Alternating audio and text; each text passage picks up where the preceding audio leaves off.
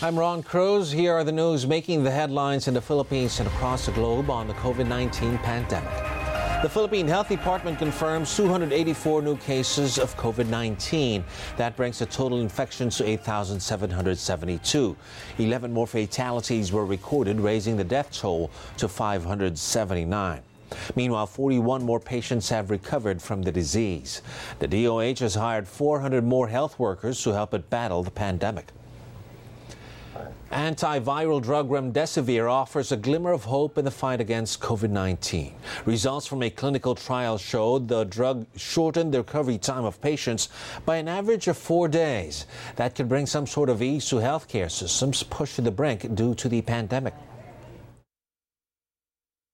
Like in most things, in medicine, this is not a cure for all. This is a treatment, right? So this is a a treatment that improves patients' uh, you know symptoms that uh, shorten disease that potentially save lives. We're also going to transition to the second part of ACT, Act Two, where we will look at um, treating all of our patients with remdesivir and then use a type of medicine called an immune modulator, medicine that knocks down the inflammation that is developed during a COVID 19 infection to see if that provides an additional benefit to patients with COVID 19.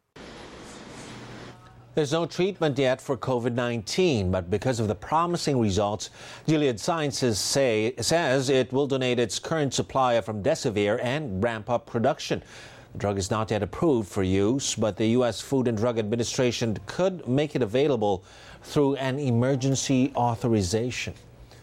The interagency task force allows Philippine offshore gaming operators to resume operations amid the pandemic. Malacanang says resuming POGO operations can help raise funds for government's COVID 19 response. POGOs are mostly run by Chinese operators, with a workforce largely coming from China, where the new coronavirus disease is believed to have originated. But Philippine Amusement and Gaming Corporation Chair Andrea Domingo says only 30% of their workforce with the proper work permits and those who tested negative for COVID 19 will be allowed to go to work. She adds operators have to pay all their tax obligations as of March 20th.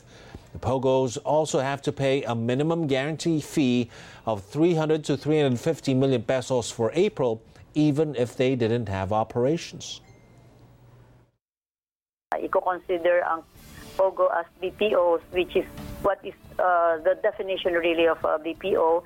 So manonotify pa namin sila ng Monday at dahil sa napakadami naming requirement, siguro it will take them another week bago pa sila makapagsimula. Uh, ang POGO operations kasi, BPO yan, so lahat ng mananaya, katulad ng mga kliyente ng mga BPO, nasa labas ng bansa. Mm-mm. Ang mga platform lang dito, yung BPOs nga o yung service providers ng POGO, ang nandito lamang sa Pilipinas. Uh, yan yung isa sa mga nirekomenda naming ibalik sapagkat yan ay kikita ng significant revenues nang wala namang risk nakakalat yung COVID-19 o makakadagdag sila sa problema. The recommendation Vice President Leni Robredo and several lawmakers earlier questioned calls to reopen POGOs while many Filipino businesses remain closed during the pandemic. But Malacanang debunks allegations that POGOs are being given special treatment. It is uh, an outsourced business, outsourced business. No?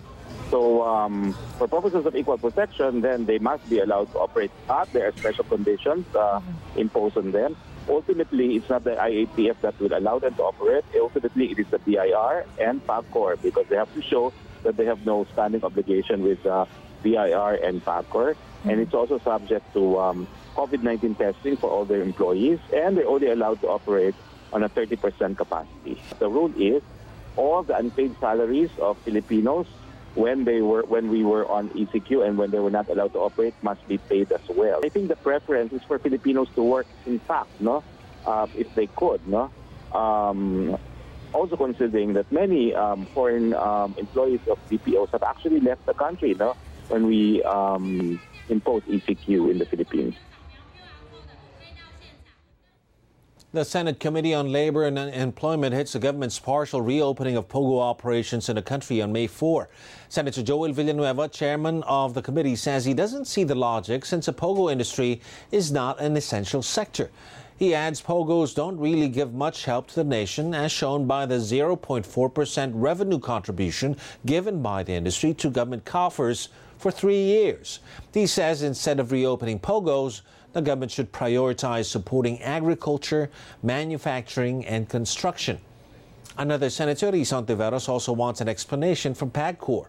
House Deputy Minority Leader and Bayan Muna Representative Carlos Zarate also questions the motivation behind reopening POGOs. He warns potential revenue from POGOs will only go to waste if POGOs contribute to the potential spread of the disease. The Philippine Agriculture Department assuring a stable rice supply in the country amid the enhanced community quarantine. Agriculture Secretary William Dar says rice supply is currently enough to meet the public demand. But Dar adds government is helping build the capacity of the country's 12 million farmers. By the end of the year, uh, an inventory good for three months. So uh, that's more than enough to bring us again next year. And uh, we are hoping with the new uh, funding support, uh, increasing support by government, we can uh, level up our rice sufficiency level from 87 to 94 percent, and the rest would uh, be uh, coming from the imports that we have. With all the distortions of uh, global trade, we need to really up our game uh, so that we have enough food to eat during this uh, pandem- pandemic. DAR is also assuring the adequate supply of fresh fish in the market until year end. We have uh, more than enough uh, supply fish that can yeah, last until the end of the year. We are having more uh, hatcheries to produce fries and fingerlings and encouraging more uh, investments in aquaculture. Philippine air carriers seek a one year waiver of fees amid substantial losses from the COVID 19 pandemic. Air Carriers Association of the Philippines Vice Chairman Bobby Lim urges the government to waive their member carriers' plane parking and rental fees as the aviation industry expects a slow recovery until 2021. The main problem that uh, the aviation sector faces is that there is no revenue that it is generating and the average fixed cost on a monthly basis of the local carriers is about 7 billion pesos. Why is the aviation industry asking for a waiver for one year? Uh, our own projections is that the recovery of the aviation sector will take at least one year. Mm-hmm. Uh, when we, if we are to resume flights uh, starting on May 16, it's going to be on a gradual basis A Philippine business group sees a gradual return to work in areas shifting to a general community quarantine. The Employers Confederation of the Philippines, or ECOP, says people returning to work will have to adjust to the new normal. As the country heads into this phase, ECOP made this suggestion. I think the government should really spend much more time and effort uh, to be able to put up uh, especially with all the LGUs, mm-hmm. quarantine facilities and, and testing facilities.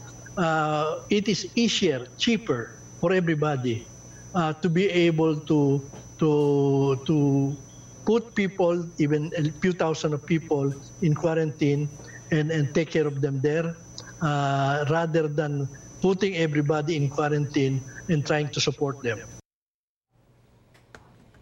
With the enhanced community quarantine extended in other places, including Metro Manila, ECOP President Sergio Luis Sergio Ortiz Luis Jr. asked government to ensure there is an unimpeded flow of supplies. Even in the ECQ, uh, uh, there were some exemptions.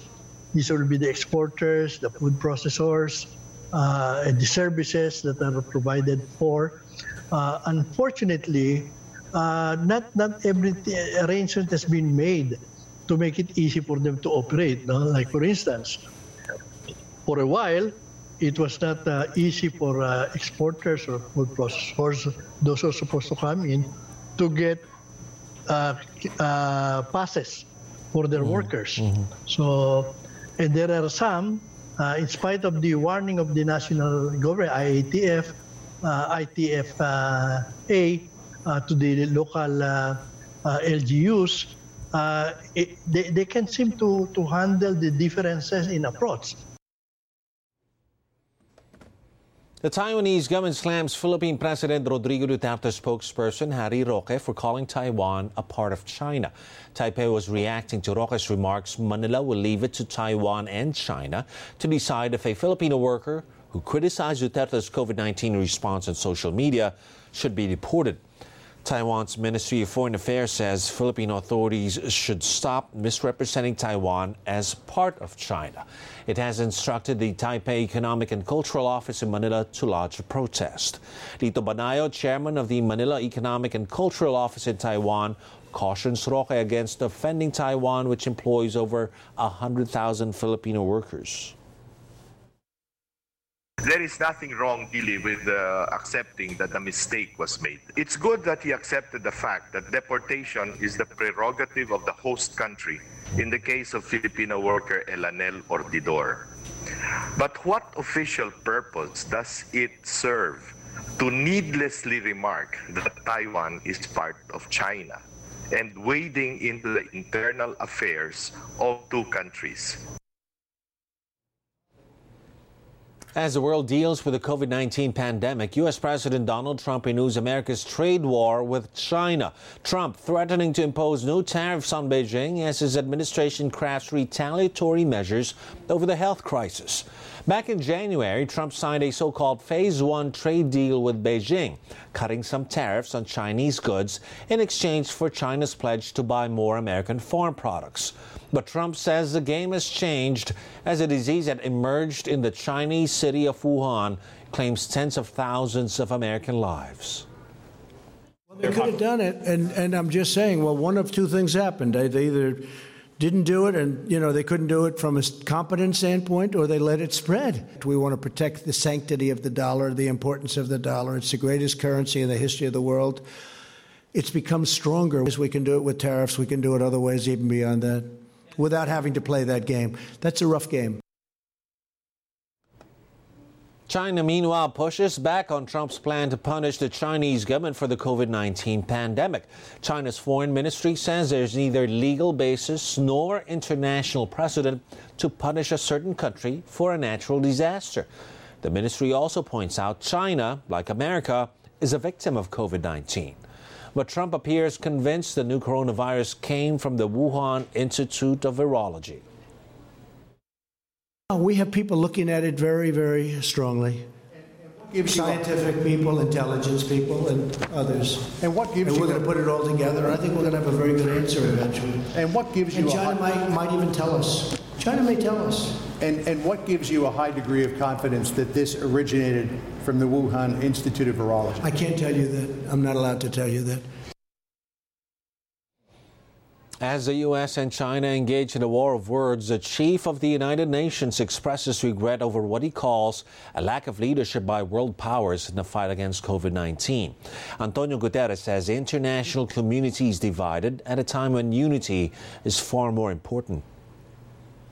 is indeed a problem of leadership, or if you want, a disconnect between leadership and power. We see remarkable examples of leadership, but they are usually not associated with power. And where we see power, we sometimes do not see the necessary leadership. The contribution of China and the United States, both uh, to fight COVID 19, but to all other aspects uh, uh, uh, in the development of international relations, is, in my opinion, absolutely essential. Guterres adds he is particularly worried about insufficient help for developing countries. He points out an appeal for $2 billion to help the most vulnerable populations was only half funded. Those were the latest news alerts. I'm Ron Cruz. For more updates, subscribe to the ANC YouTube channel, like us on Facebook, and follow us on Twitter.